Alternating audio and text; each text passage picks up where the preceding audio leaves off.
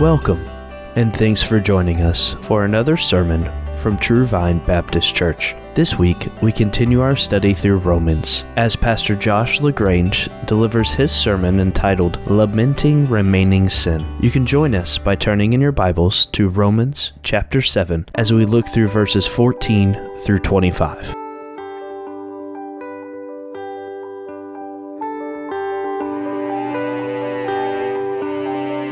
25, entering a new section again this morning.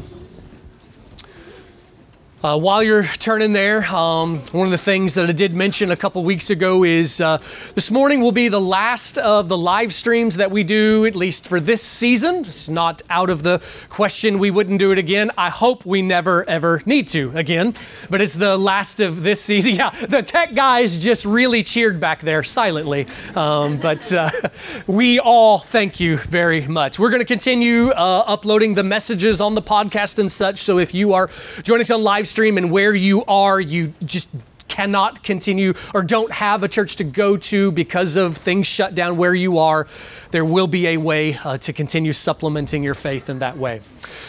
Romans 7, beginning in verse 14, we'll read the text and then ask for God's help. So please begin reading with me in verse 14.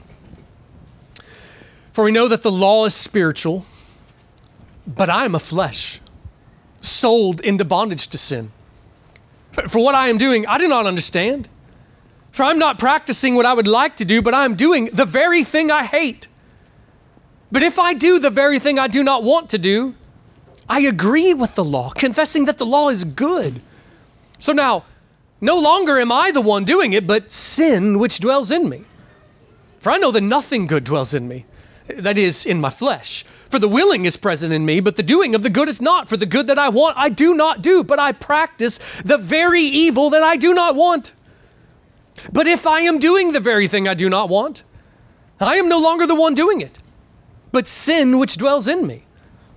I find then the principle that evil is present in me, the one who wants to do good. For I joyfully concur with the law of God in the inner man. But I see a different law and the members of my body, waging war against the law of my mind and making me a prisoner of the law of sin which is in my members. Wretched man that I am. Who will set me free from the body of this death? Thanks be to God through Jesus Christ our Lord. So then, on the one hand, I myself with my mind am serving the law of God, but on the other, with my flesh, the law of sin. Let's pray. Oh, merciful God, come to us, uh, your people. Um, come to all of us gathered here, O oh God, and please, we pray, give us help. Give us help to understand, give us help to have eyes that are enabled by your grace to see, a heart that is um, opened, uh, a neck that is no longer stiffened against you, but Lord, pliable bowing ourselves down and willing to receive your word. Give us ears to hear, O oh God. Give us your mercy. Father, please send us your spirit. Do the miracle, do the work in the heavenly realm that uh, we need for you to give us the ability to comprehend and then to be transformed by your word. Father, we prayed that we would be enabled to intellectually understand your word, but Lord, we know if it stops there, then we are still unchanged. We ask, O oh God, for in comprehending with the mind to go deeper and be transformed. I, I, ask, God, that you protect this time. Please bless this time of worship, O oh God. Have mercy on me. Lord, give me grace to be able to, to teach and feed. And I pray we will all feed on the word, and Lord, your purposes will be accomplished.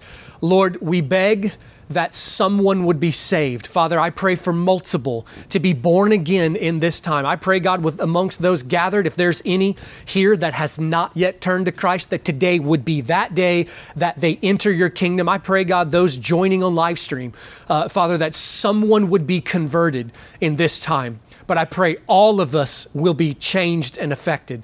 So please work, O oh God, have mercy and bless. And we pray these things through Christ. Amen. Uh, several decades ago now, one of these uh, late night comedy shows uh, did a sketch that uh, became extremely popular. You know, Hollywood once a decade can do something that might be helpful in some way. Um, a woman walked into a psychologist's office. Psychologist was played by Bob Newhart, if you know who that was. And she walks in and they greet, and he begins to explain to her that our session is only going to take five minutes. Five minutes, I will have you fixed get you out the door on your way. Uh, he tells her that she is overjoyed, thrilled. Uh, this problem that I have been having, these miseries are finally going to be solved in all of this. Finally. So the psychologist says, okay, five minutes, go, tell me your problem. She goes, uh, uh okay, well, um, I, I have this fear of being buried alive in a box. I think about it and I panic my life is miserable. I, I, think about it every day, and then I become miserable as I think about it. And they have a little humorous banter back and forth about it. And finally, the psychologist looks at her and says, Oh, okay. I'm going to give you two words. Two words that I want you to take out of this office. I want you to take them with you and incorporate into your life. She is excited. She takes out her notebook and pen, ready to write down these two life changing words from this brilliant man. He says, Are you ready? She nods, embraces herself, and he looks at her calmly, but then screams, Stop it! She's taken aback. Stop it? Yes! Stop it! S T O P, new word, I T, stop it! She says, okay, what you're telling me is stop it. She go back and forth. She begins to say, I don't see how I can just stop it. This has been with me my whole life. This is this real battle. He stops. She says, Oh no, no, no. We, we don't we don't get into any of that stuff. Just stop it. She continues to bring up other issues and problems, slaveries from her life, and each time he says simply, just stop it. Here's my question. Why do we find that humorous? I'm glad you laughed at the joke, by the way. Why do we find that a humorous thing? Because let me ask you is it not true? Would this not be the fix? So, if it really would be a fix, why doesn't it work? We could mention all kinds of sins, slaveries, fears, anxieties, men addicted to pornography, alcoholism, drugs, fear, worry, anger, on and all. All of them could be fixed with two simple words stop it. And by the way, um, little side note if you've been a Christian um, for some number of years and you have ever opened up and been transparent about your sins, struggles, particular temptations to you, at some point, somebody probably with a smug look on their face gave you that exact prescription. And uh, maybe even said, I don't know why you have a problem with this. I don't have a problem with this, and gave you that exactly right there. We agree that it would work. So if the answer is that easy, then why isn't it sufficient? It doesn't work. Why doesn't it work? Now, just so that we understand, on another day, and we will come to another day when we come to Romans 8 and we talk about the practical battle of how do we beat sin, how do we battle sin on a daily basis, we will deal with that one of the ways that we battle sin is by growing in self control, growing in the ability to tell our flesh no, bite our tongue so that we don't say things. But we recognize that, like Galatians 5 shows, that even that, the ability to grow in self control as a Christian is a grace that comes by the Holy Spirit working in us. Just say no in human strength is inadequate. But why doesn't it work? Because of what we have seen and are seeing the book of Romans show us. We'll start here before we turned to Christ. So I speak to you who in the room who are born again, justified Christians, before we turned to Christ, while we were in the flesh, while we were under the power of the law, we were enslaved to sin, we were under the power of sin, the dominion of sin, we were under the law, and we saw Romans 7 say that in that state, my rebellious heart wanted to break the law of God simply because somebody was telling me what to do let me, let me ask you this now, question, or Christian. But what about now? That's where we were before we turned to Christ. But now, Christian, what about now?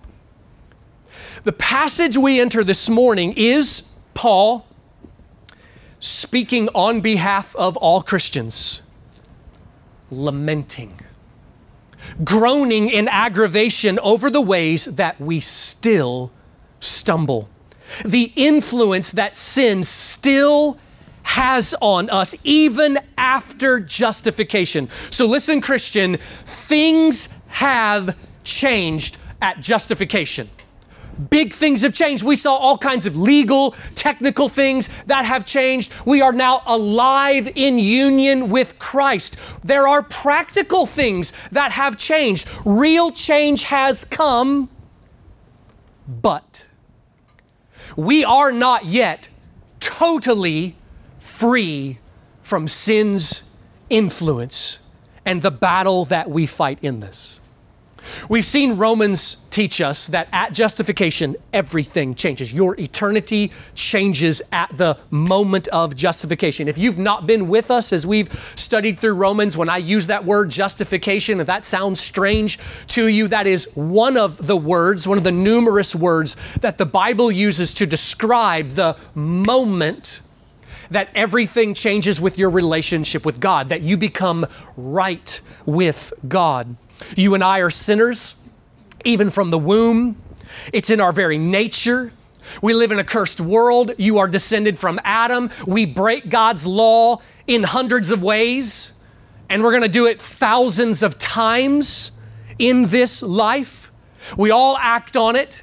We all break God's law, and contrary to what everybody wants to believe, you're going to stand before the Lord Jesus. You're going to give an account for your life.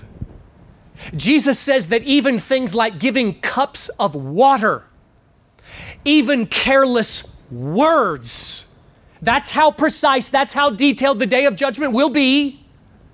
Thoughts, intentions of the heart will come up on that day, and His standard for our lives is absolute righteousness.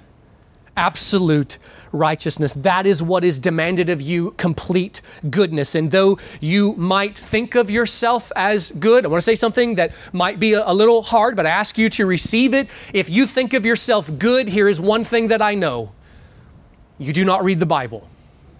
Because over and over again in the Word of God, what we are shown is we are shown who God is. We're shown the standard of what true, absolute righteousness is. And again and again, as we read the Word, we see how far short we fall of that standard that God has given us. You are not good enough to be right with God. You are not good enough for His perfect kingdom of heaven. And though it is a hard pill to swallow, He says you and I deserve wrath in hell for all of eternity.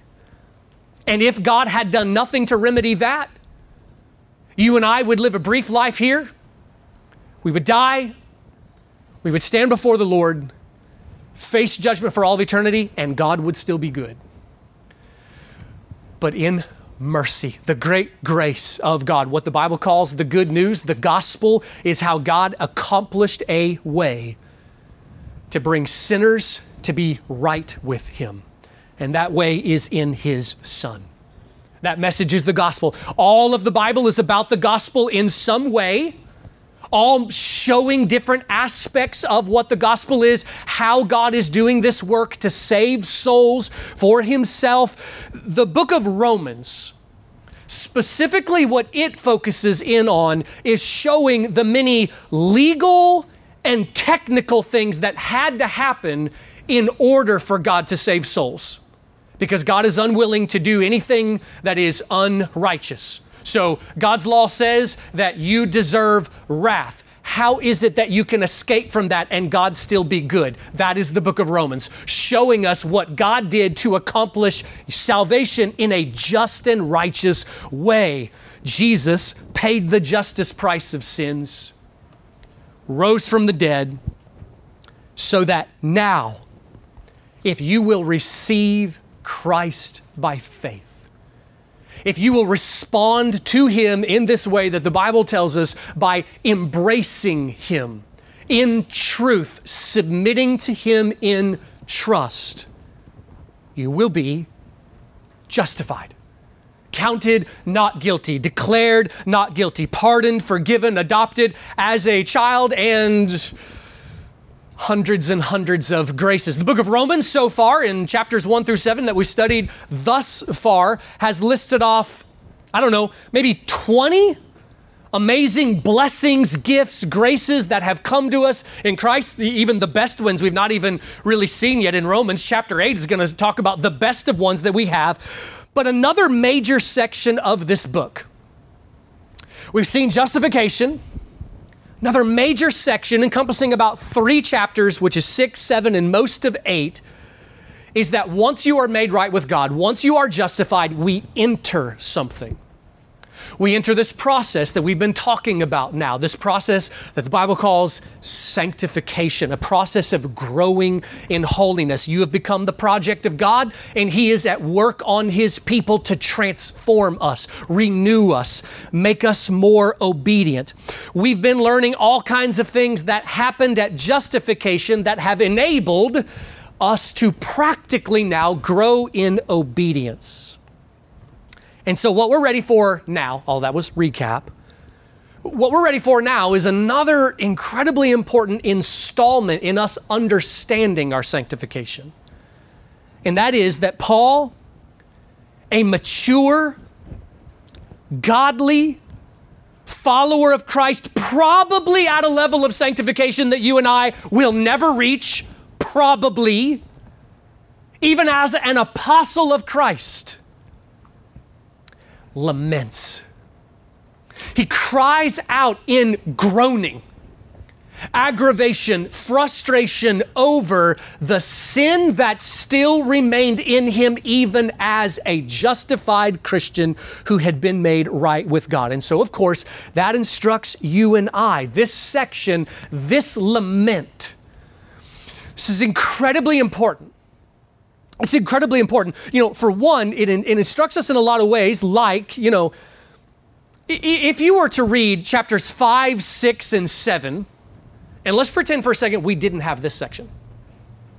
You read five, six, and the first part of seven, and, and what have we seen? We've seen all these things that we have been um, freed from slavery to sin. We are now slaves of Christ. We've been made righteous with Christ. We are now alive in union with Christ. We're, we're dead to sin, we were told legally. You go through all of these things. If we were to read all of that and not have this section, it would be possible to look at my life and then go, man, I sure don't look like somebody who's totally dead to sin.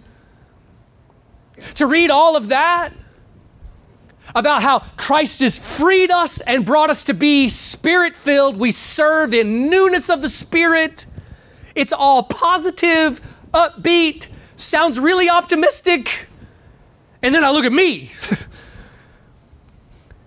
and look and see, man, how can I even be a Christian?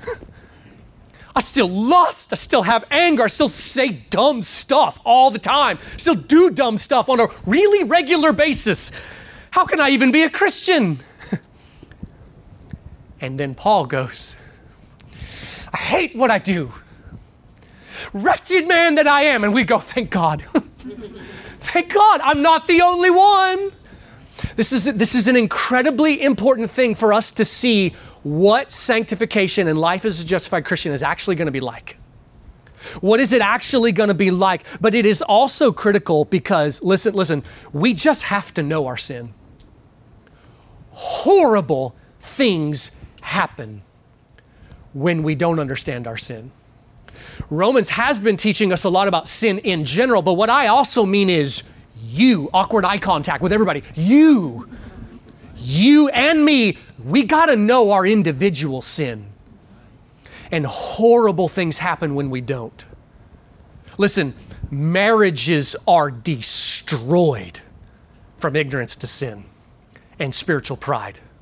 Families are ruined by spiritual pride.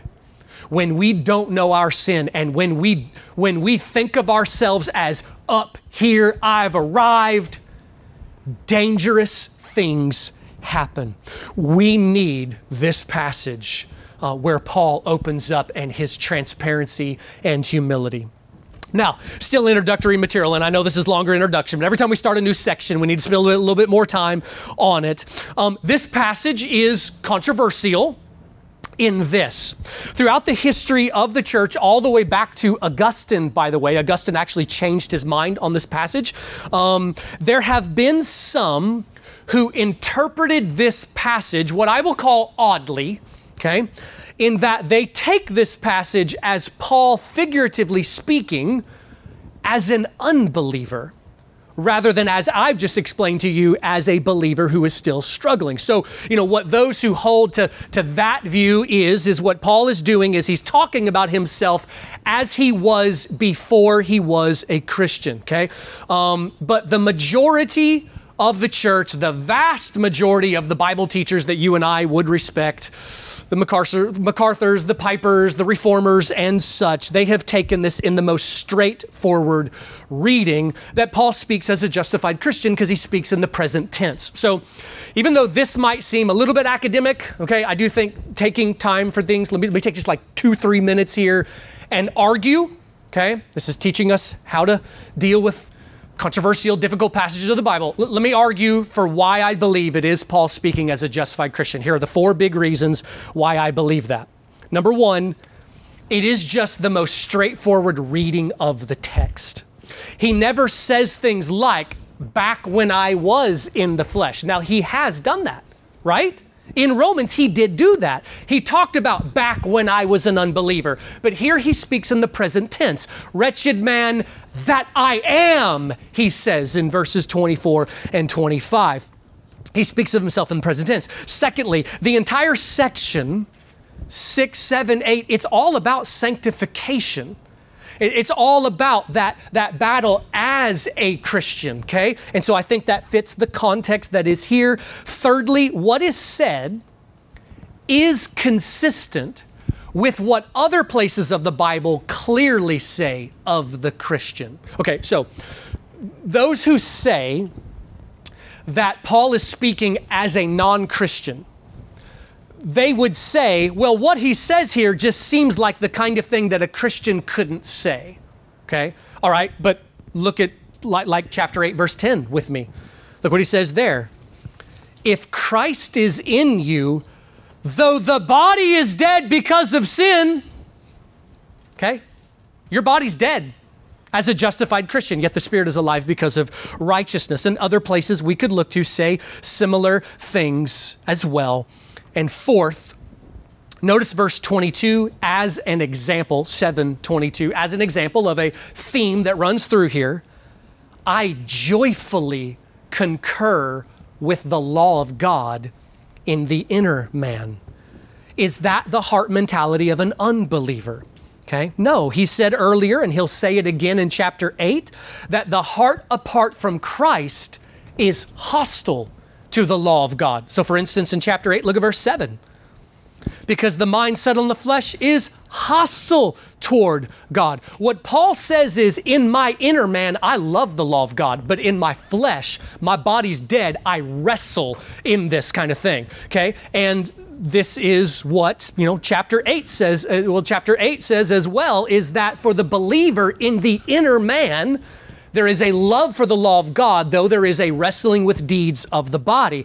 But in other places, what he said is that apart from Christ, there is a hostility to God in the inner man. So, for all those reasons, I take it clearly that Paul is speaking of the real battle that a Christian fights throughout this life.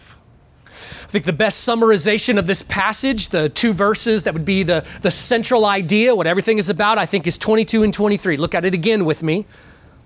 I joyfully concur with the law of God in the inner man, but I see a different law. And remember, we studied that word law uh, several weeks back, and we saw that the Bible will sometimes use the word law to speak of a power, okay, and influence. So this is not a list of commands in the flesh.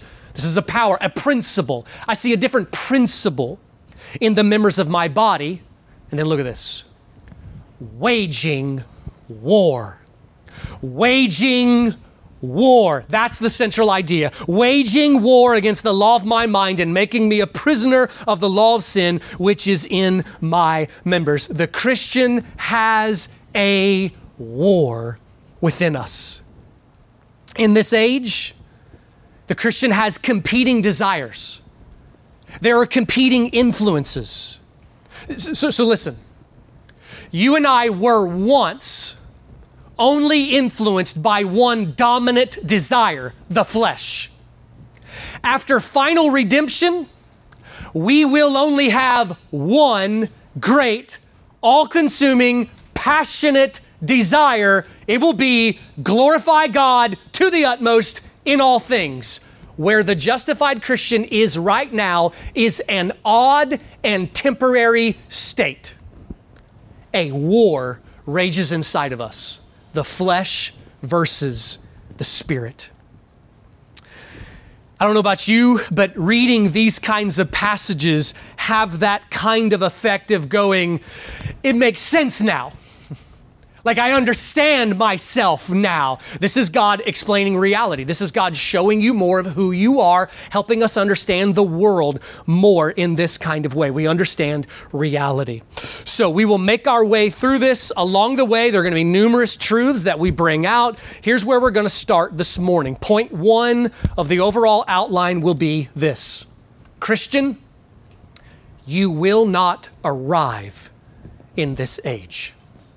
You will not arrive in this age. Another way of saying this, the saying the same point, another title I could have given it would be the error of perfectionism and the arrival mentality. Throughout church history, there have been, and there still are, though they're not nearly as common as what they once were, a number of movements that teach that it is possible to come to moral perfection in this life or at least, you know, some of them have said things like, well, it's not absolute perfection, but it's, you know, it's essentially perfect. Um, listen, every Christian should study church history. There's a reason why God gives us so much history in the Bible, okay? When we don't study history, we don't understand the world, okay? We don't know how we got here. We don't know who we are. We don't know human nature. Um, and in the Bible, God gives us even some church history, like in the book of Acts. And one of the things that we see in church history is that over and over again we'll see these errors. Okay? There'll be a there'll be an influential teacher, there'll be a movement that gets started, there's an error. And the first generation who believes the error, they're not all that far from the truth. But here's what happens. Over time, errors increase and the distance between the truth and where they end up becomes great. Errors turn into heresy over time. Errors are harmful, heresies are damnably harmful. Errors are always going to rob you in some way of joy, of maturity. Heresy has an incredible effect of destroying and shipwrecking faiths okay? Which is why, okay, every generation needs to start with sola scriptura, okay? Just every generation starts with that. Every generation gets passionate about if it's not in the Bible, it's not doctrine. We take our cues from the Word. If every generation, then we would stop heresy every generation, okay? So that's what it would take. But I digress. We come back.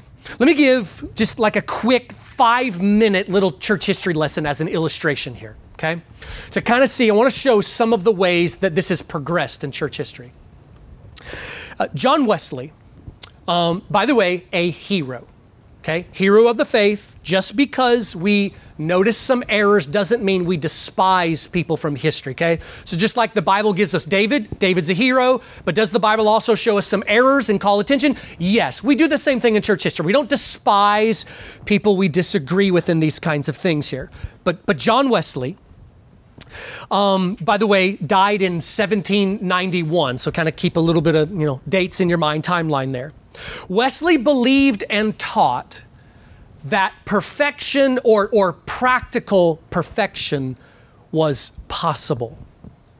He was an incredibly influential leader um, including in the state of Indiana. A number of denominations um, and movements grew out of his ministry. The, the, Methodist Church grew out of his. And in the early days, the Methodist Church was a uh, hot, gospel, zealous, passionate group. The Methodist Church is the only group in history that has planted a church in every county of the United States. Something just absolutely phenomenal. And it was a hot preaching, gospel, Bible teaching movement at the beginning. There's been quite a drift over the years, but this is one of those movements that came out. And part of that is, means the influence of some of his teachings then spread highly.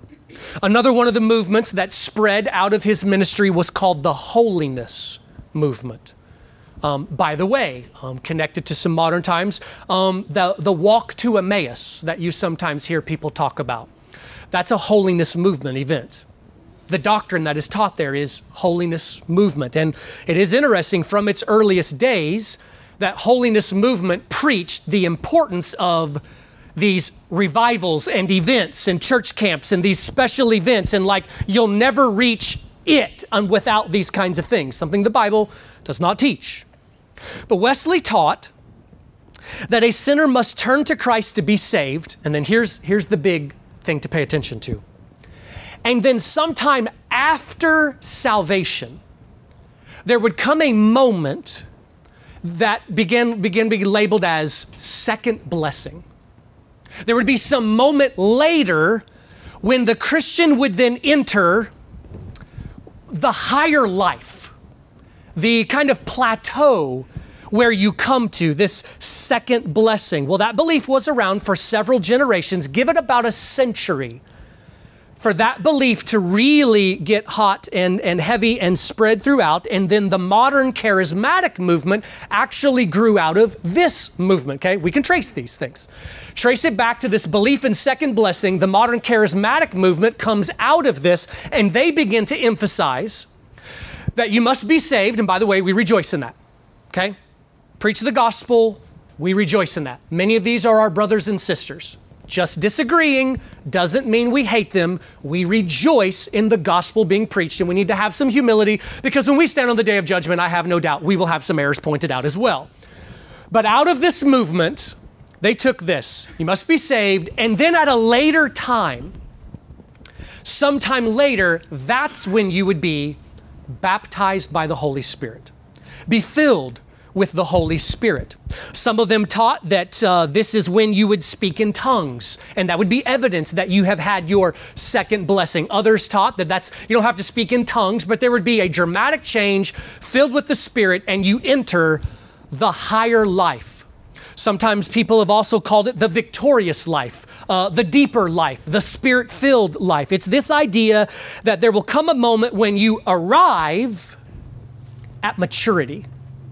So they view sanctification kind of like a hill that has a plateau, and you arrive at the higher life. Uh, by the way, if I can make a parenthesis here, second blessing is not a biblical concept um, over and over again. We could look at various passages. I don't have time to get into all of it today, but let me rattle off three for you to look up if you're not convinced when I say that. Look at Romans 7 6 to say that all believers have the Spirit of God at justification. 1 Corinthians 12 13 shows us, speaks to the church, and says, We were all baptized by one Spirit. Okay? Doesn't say, to the church, some of y'all been baptized and some of you are waiting on your second blessing. It's not what it says. Romans 8 9 says that anyone who does not have the Spirit of Christ does not belong to him. You cannot be a justified Christian and not have the Holy Spirit. Now, some of these groups have said, okay, well, fine, you're baptized by the Holy Spirit, but we still believe in a second blessing in this higher life. You will not find it in the Bible. It is an idea that then gets eisegesed, okay? That's to push into the text. Come to the Bible with an idea, and I try to fit it and elbow it and make it work so that it goes in there, okay? Rather than reading out of it what we take. All right. But some have held that perfection is possible. To hold that view, I mean, think about it. You have to have a shallow view of sin, a corrupted view of God's law, a blind and arrogant heart towards your own personal sins, and grievously hold to a puny God who may be nice, but he is not holy, holy, holy. Okay? So the end of that, don't believe that. There we go. The more we study Scripture, listen, friends, the more we study Scripture, the more we come to understand what true righteousness is the more we come to see how high it is, and the more our sin is exposed to us, and we see how great of a gap there is between where I am and where true righteousness is. But let's be honest, the odds of that doctrine existing in this church probably real slim. But there's a lighter version of it. There's a lighter version of it. Just the same that you can reject the prosperity gospel but still kind of have a lighter version that if I'm a good boy, God will bless me. Okay? There's a lighter version of this kind of perfectionism. It's the assumption of the heart, and usually an unspoken assumption of the heart that I'm there. I made it. I'm basically there. I'm basically a professional Christian now. And listen, nobody ever says that out loud, or okay, some do, we've seen that, okay? But usually, okay, in a church like this, okay, nobody's gonna say that out loud, even in secret. That's not the way the heart works. The heart is so deceitful and works in such ways that we can come to have assumptions that never get voiced, assumptions that we're not even fully aware of. Like we're so complex creatures, we can have beliefs that's like I'm not even consciously aware I have the belief. It's tucked way down in there. And we can come to have the assumption of the heart that we've arrived. I'm now on this plateau of the higher life. But look at what true maturity looks like. Chapter 7, look at verse 15. For what I am doing, I do not understand. For I'm not practicing what I would like to do, but I'm doing the very thing I hate. Look at 18. I know that nothing good dwells in me, that is, in my flesh. You just gotta, like sometimes when you have these conversations with folks who are like, oh, I'm a good person. Paul wasn't. Nothing good dwells in me, that is, in my flesh. For the willing is present, there's the inner man stuff, but the doing of the good is not. Verse 19, for the good that I want, I do not do, but I practice the very evil I do not want. Here is a sign of true maturity. And by the way, yes, even though you will never arrive in this life, there is such a thing as maturity. The Bible does speak of those who are strong in Christ. But here is a sign of true maturity mature believers are deeply, deeply aware of their many indwelling sins and weaknesses. They are frustrated about it. And they are deeply humble because they see themselves as they really are sinner, saved by grace. And even now that I am pardoned, God still has to be really patient with me because I continue to, to quote James, stumble in many ways. Mature believers long for the day when this flesh is completely put to death. True maturity sees rightly and is therefore humble. True maturity never gives myself a complacent judgment. Nah, I think I'm doing fine. True maturity feels no smugness. And by the way, true humility, the true definition of humility, is simply to just see yourself as you really are. You know, sometimes Christians get this idea that like humility is I have to call myself trash every day and hate myself. Okay? No, that's not true humility. It's simply to see ourselves as we truly are. We'll see that when we come to Romans 12, 3. It's not hating yourself, it's seeing the truth about who you are. And by the way, it is not arrogant to recognize when some things are going well and there are some victories. Okay? Sometimes when Christians get this idea that humility is I have to hate myself, they get confused by Paul. Because Paul, even though he says this, he has other places where he talks about how hard he worked in the gospel. And they're like, uh, is Paul sinning here? No, it's not a sin to recognize when some things are going well and to humbly rejoice in those things.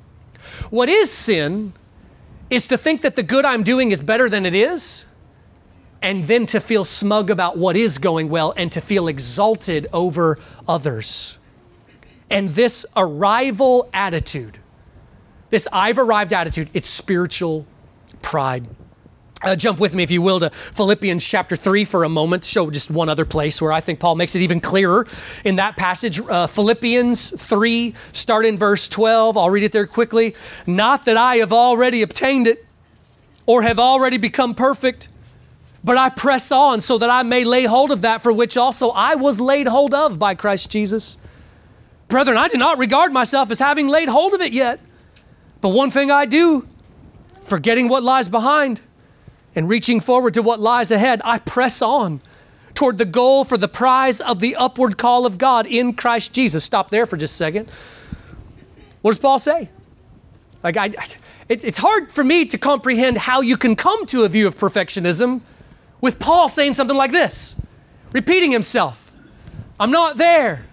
I, I, I, cannot regard myself as perfect, as having laid hold of it yet. I'm not done. So here's what I do I press, I fight, I struggle, I battle, I forget the stuff of the past, both my sins and my accomplishments, and I fight to keep pressing forward. Now, to show you something else to connect it to Romans and, you know, maybe confuse, if first time you read it, look at verse 15.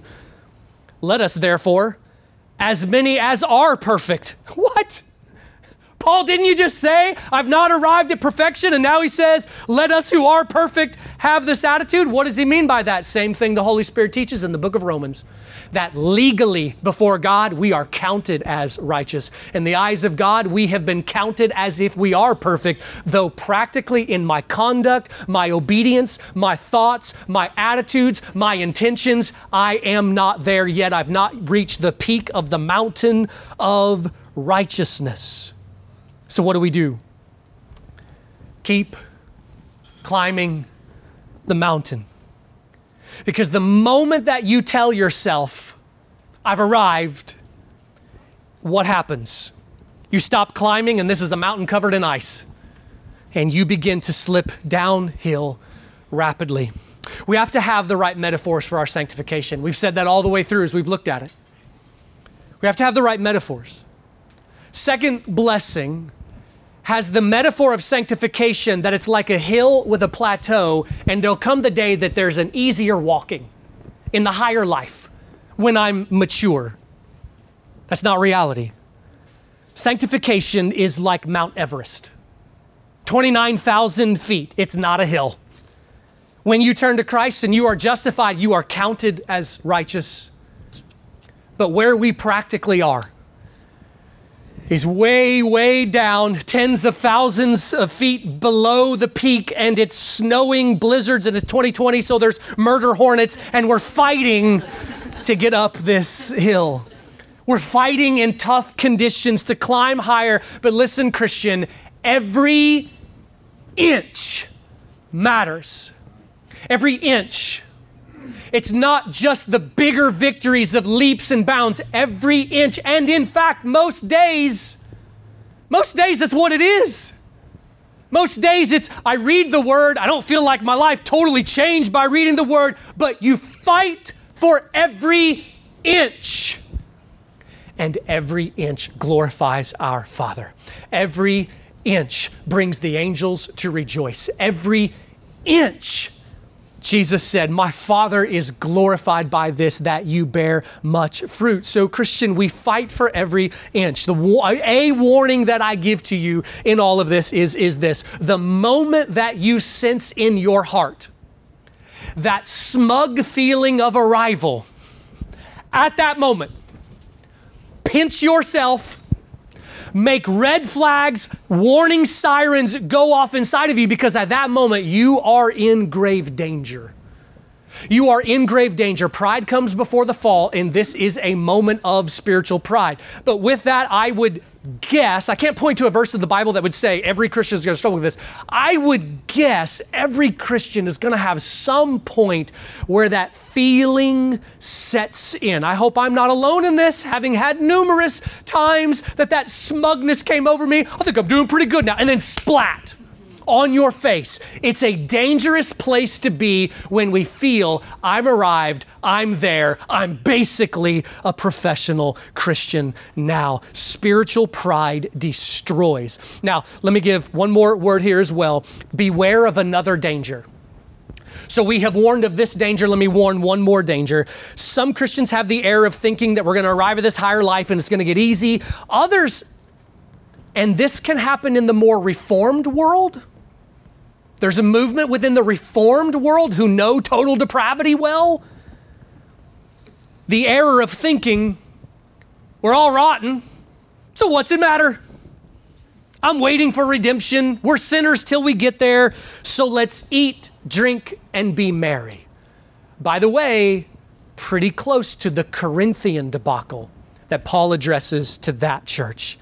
That error fails to understand what we are called to when we are called to fight for every inch. And yes, every inch has reward.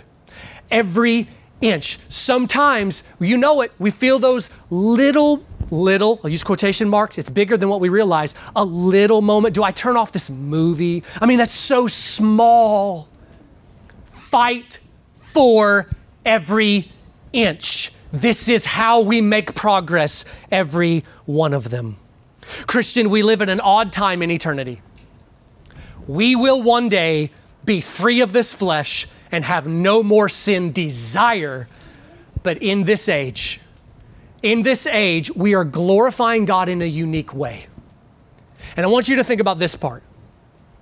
We are showing the angels the glory of the gospel we are showing the angels the glory of salvation. Just how powerful is the salvation that God is working in us? Powerful enough that we are fighting to overcome our very nature. It's like a fish wanting to live out of water. Sin nature has ruled us and dominated us before we came to Christ. Even in Christ, it's still beating and influencing us. And yet, the gospel brings us I want to leave my nature.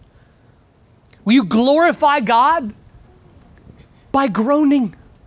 You glorify God by lamenting by groaning for your redemption, by longing for the day when sin no longer riddles your body. Imagine what the angels and the demons see in the justified Christian who has a nature in, in inclining us to sin, but we hate that nature and we're fighting for godliness even though there's a weight dragging us towards sin. We are showing the power and the glory of salvation. Keep fighting keep groaning, keep making progress. And to you who are not in Christ, to you who are not saved and so are not yet in this process, just very briefly and quickly, I say to you come to Jesus. Come to Christ. Receive Him. Come and find your safety in Him. Eternal life is found nowhere else. Receive Christ as Lord, Savior, Messiah sent from God. And if you want help with that, come find me after the service and I'll talk with you. Let's pray. Merciful God, thank you for what you're doing. Thank you for your salvation. Thank you for the gospel. And thank you for this work of sanctification. Thank you for your word showing us where we are. Thank you for the work you're doing day by day. And I pray, God, we will groan. I pray, God, we will not be complacent in our sin. I pray, God, that we will not come to spiritual pride in thinking we're better than we are. Bring us to see it, bring us to lament, and bring us to make progress. Please give us your blessing as we leave. We pray all these things through Christ. Amen. God bless you. Thanks for listening, and we hope you enjoyed this week's message. Tune in again next week as we continue through God's Word at True Vine Baptist Church. We also invite you to like our Facebook page, follow us on Twitter and Instagram at True Vine IND, or visit our website at true-vine-baptist.org.